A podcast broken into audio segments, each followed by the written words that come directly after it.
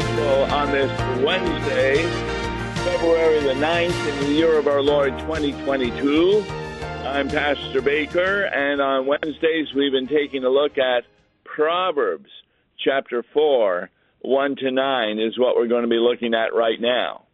Proverbs is written primarily by Solomon, King Solomon, although there are other writers in it at various points.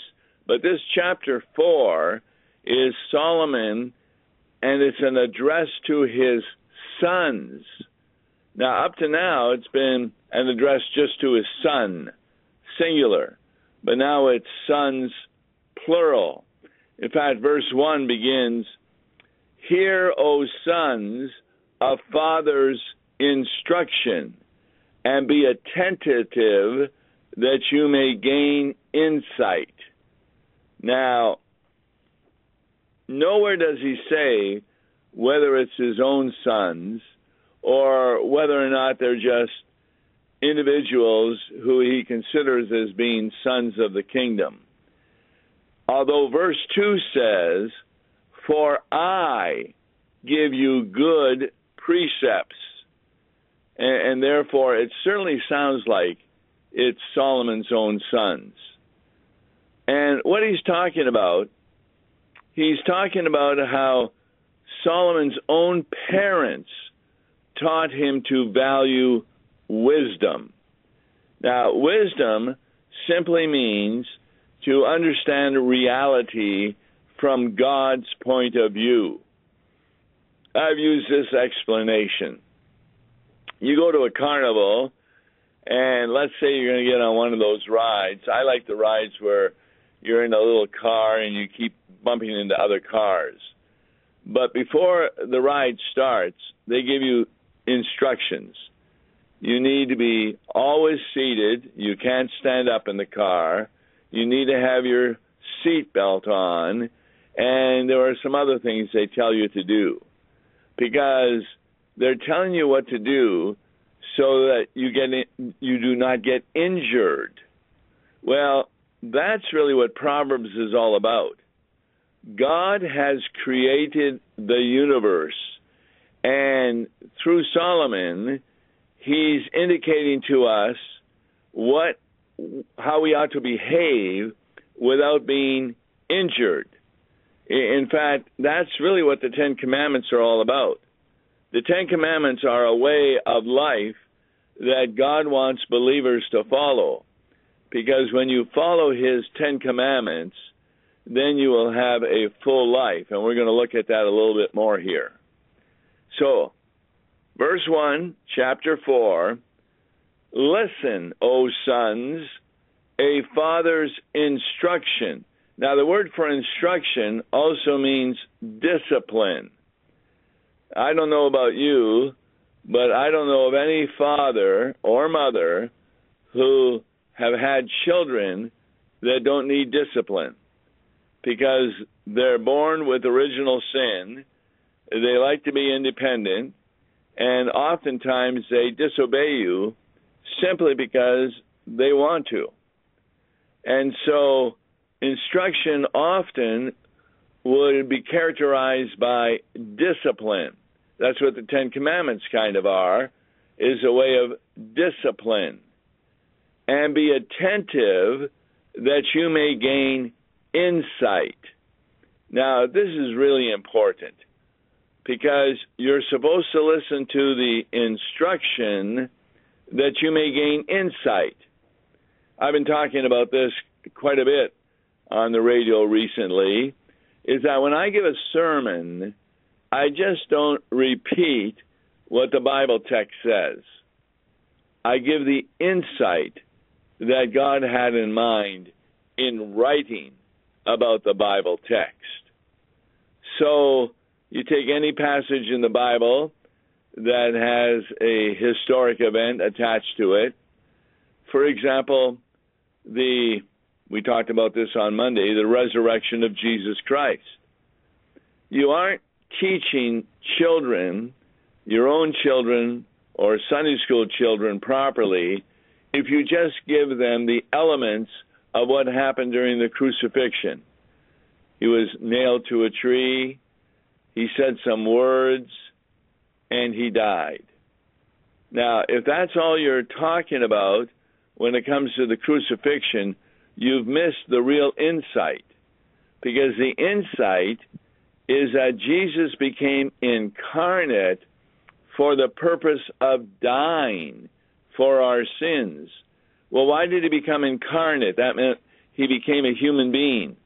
Because only a human being can pay for the sins of another human being. And there are no human beings since the fall of Adam and Eve into sin that could pay for our sin except for God Himself, who became a human being. So, when you give a sermon, you're doing more than just talking about what the text says. You're talking about God's reason why He writes the text. Very, very important. That's where law and gospel comes in, because there's always law and gospel in each of these passages. Verse 2, I've already mentioned, for I, and that's Solomon, give you good precepts or instructions. Do not forsake my teaching. Another way to translate that is do not abandon my teaching. So, how do most people, when do they first come in contact with wisdom?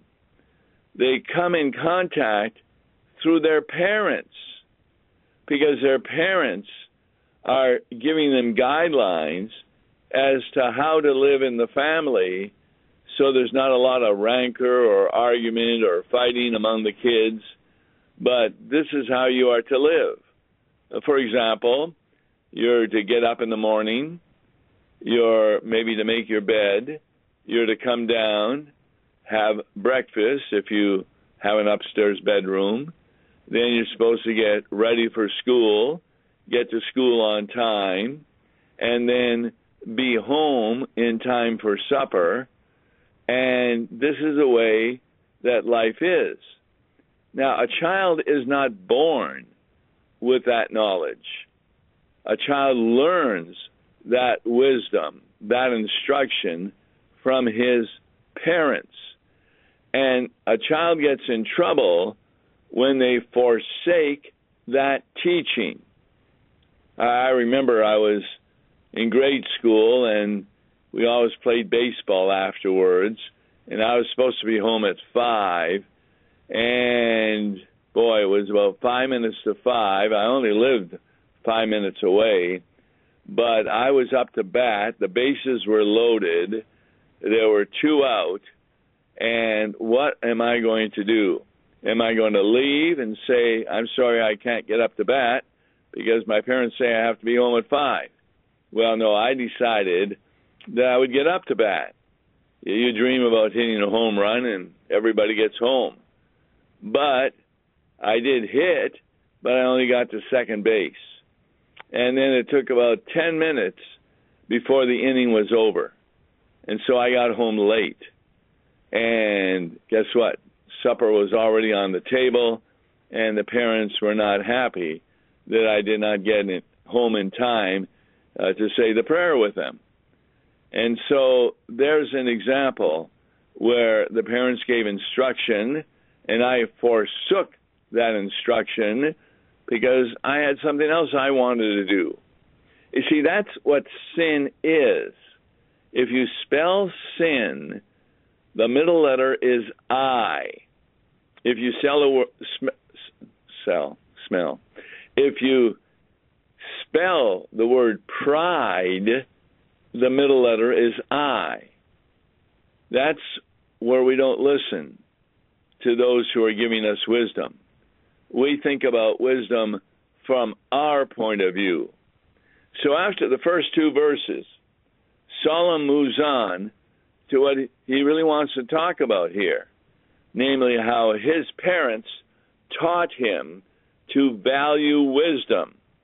He says, verse 3 When I was a son, with my father, tender, the only one in the sight of my mother.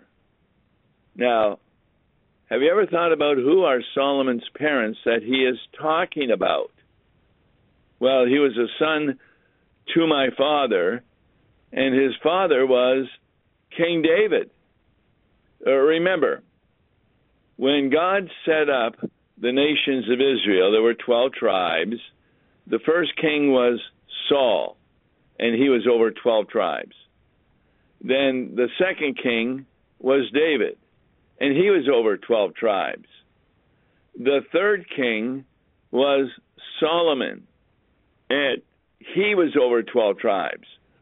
But when Solomon died, he had two sons, and they began to argue with each other. In other words, one of them took 10 tribes, they're the northern tribes, and the other took two tribes, the southern tribes, in Jerusalem, and they were separated. Now, I find that interesting that as good as Solomon was in trying to teach wisdom, he had two sons that ended up dividing the nation of Israel because they forsook the teaching of Solomon.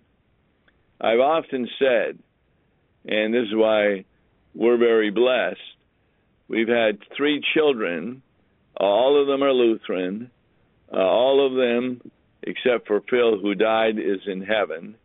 Well, he's in heaven, the rest are still living. But the fact of the matter is, it's not easy to train children these days that they remain in the church. And why that happened, it's really something that God did. Yes, we taught them, but I know of a lot of pastors whose sons have left the church, or a daughter I know of who became a pastor in a false church. So, wisdom comes from parents but that wisdom finally has to be carried on by God Himself. And we pray that the children do not forsake His teaching. Notice, Solomon says, When I was a son to my father, I was also the tender one, the only one in the sight of my mother. Now, who was his mother? That's right, Bathsheba. Now, why was he so tender and the only one in the sight of Bathsheba? Because remember, her first son with David had died because of their sin of adultery. And so when David came, then she looked at him and really loved him. And you can understand how both David and Bathsheba Bathsheba gave good instruction and wisdom to Solomon. In fact, he explains it. When I was a son of my father, verse 4, he taught me and said to me, Let your heart hold fast to my words, keep my instruction, and live. Now, another way of translating that that we would say is cling fast to my words, keep my commandments. Remember, that was the instruction of discipline. And then we have the first of three promises. And what's the first promise? That when we listen to the wisdom of our parents and wisdom of God, we will live. In fact, a way to translate this is cling your heart to my words so you may live eternally. That living means much more than just having a life here on earth. No, it means life even after death. It's an eternal life. And that's a promise. And that promise still goes on today to those who are listening to the wisdom of God. But but I know what you're going to say. Yes, but I'm a poor miserable sinner. Well, remember when Peter was fishing, that first miracle, and they caught all that fish. What did Peter say? Depart from me, for I'm a sinful human being. Now, that's nothing a Christian should ever say. What? No. Jesus Christ died on the cross. Jesus rose from the dead. You should never tell Jesus to depart because Jesus has given you the gift of the forgiveness of sins. He has declared you to be righteous. In fact, you can see that difference in Peter himself because that was the first miracle that they were aware of Jesus had done, all that fish in the boat. But on the time after his resurrection, he was on the beach and saw the disciples, well, they were fishing, and he told them the same thing let down your nets, and they caught many fish. And John said to Peter, It is the Lord. What did Peter do? Depart from me? No. He jumped into the water to swim to get to the Lord. See, that's the Christian attitude. Yes, we do recognize we're poor, miserable sinners because we sin often. But we also recognize that we are sinless in the sight of God and righteous in the sight of God. So nobody should say to God, Depart from me, because he had died for you. Let your heart hold fast to the words of Jesus and live eternally. I mentioned this in the sermon last week. Let's say that you're late getting to work in the morning. So you get up and you're rushing like crazy, you brush your teeth, you put on your work clothes, you have a quick breakfast, maybe just munch down a pancake or something. You run out to the car, you get in the car and you start driving to work and you're getting later and later, so you're going over the speed limit, you're not watching very carefully, and you come to an intersection that's the lights changing changing to red, but you can get through, so you speed up and another car hits you and you end up being dead. What happens to you next? You're in heaven. You're in heaven. Yes, see, we believe that law and gospel does not mean if you do sins, you're going to hell, and if you stop sinning, you're going to heaven. No, you're going to heaven whether you sin or not if you have faith in Jesus Christ. The antidote to sin is the cross of Christ. And what was the teaching that Jesus gave in Mark? I have come to preach repentance.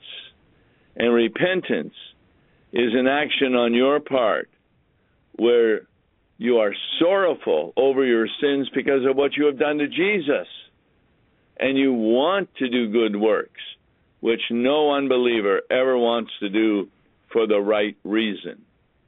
So, verse 5, Solomon saying, Get wisdom, get insight, do not forget, do not turn away from the words of my mouth. Now, the, another way of saying that is acquire wisdom, acquire understanding. Do not turn away from the words of your parents' mouth. Now, that's assuming that they have been giving you wisdom. Verse 6, the ESV says, Do not forsake her. Now, why her? Because in the Hebrew, nouns are declined as masculine, feminine, or neuter. And it just so happens the word wisdom is a feminine noun. So, not to forsake her, means not to abandon what you hear from wisdom. And that wisdom, of course, is from Jesus Christ. Now, we already heard the first promise in verse 4 that you will live.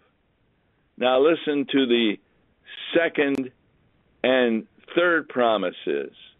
When you do not abandon her, the second promise is, verse 6, and she will keep you. What that means is she will watch over you. Nothing will happen that wisdom isn't aware of and will make sure that things still work out to your good. And the third promise is she will exalt you, she will guard you. So you get three promises by listening to wisdom and following it. You get life, you get protection, and you are guarded. In fact, the next verse is a good summary. Solomon says, The beginning of wisdom is this acquire wisdom, and whenever you get it, get insight. In other words, understand why your parents want you home from school at a certain time. It's so that we can eat supper together. Behind your parents' discipline and instruction, they always have a reason. Just as behind the Bible's teaching, God has a reason for putting that into the scripture. We're now going to get a little technical. There is such a thing as what we call chiasmic structure. That means that, well, A, B, B, A. You can have four statements. The first statement and the last statement agree, and the two middle statements agree. There are some sermons that over are a page in length, and the first statement of the sermon agrees with the last one, the second agrees with the second last, the third agrees with the third last, all the way down to when you get to the center that is often the meaning. Verse 8 is a chiasm. It first of all talks about how we are to react to wisdom. It says, prize her highly. And the last part of the verse is to embrace her. And then the two middle parts are what she will do for you. She will exalt you and she will honor you. What greater honor is there than knowing that you are a child of God? And that honor comes to you not because of anything you have done. Verse 9 explains, She will place on your head a graceful garland. Solomon's already talked about that. You often see that around the necks of women, some garland. And she will bestow on you a beautiful crown. Now, that word crown is really important. David talked about that the crown that he had when he became king resulted in life, salvation, majesty. Solomon wore a crown on his wedding day. Yahweh, that's God's name, is considered our crown. And you finally get 1 Timothy 4, verse 8 you and I, as believers, are wearing the crown of righteousness. So that's Solomon telling us to listen to our parents and in reality, listen also to God. On tomorrow's Law and Gospel, we're going to be talking about Law and Gospel, written by an important individual in the Lutheran Church Missouri Synod. So join with us to hear that particular lesson. Until then, I'm Tom Baker. Thanks for listening. God bless you. Listen to Law and Gospel each weekday morning at 9:30 on KFUO. For a tax-deductible gift to Law and Gospel, please make your check out to Law and Gospel and mail to Law and Gospel PO Box 28910, St. Louis, Missouri 63132 or call toll-free 1-877-267-1962. Views and opinions expressed on Worldwide KFUO may not represent the official position of the management or ownership of KFUO, the Lutheran Church Missouri Synod.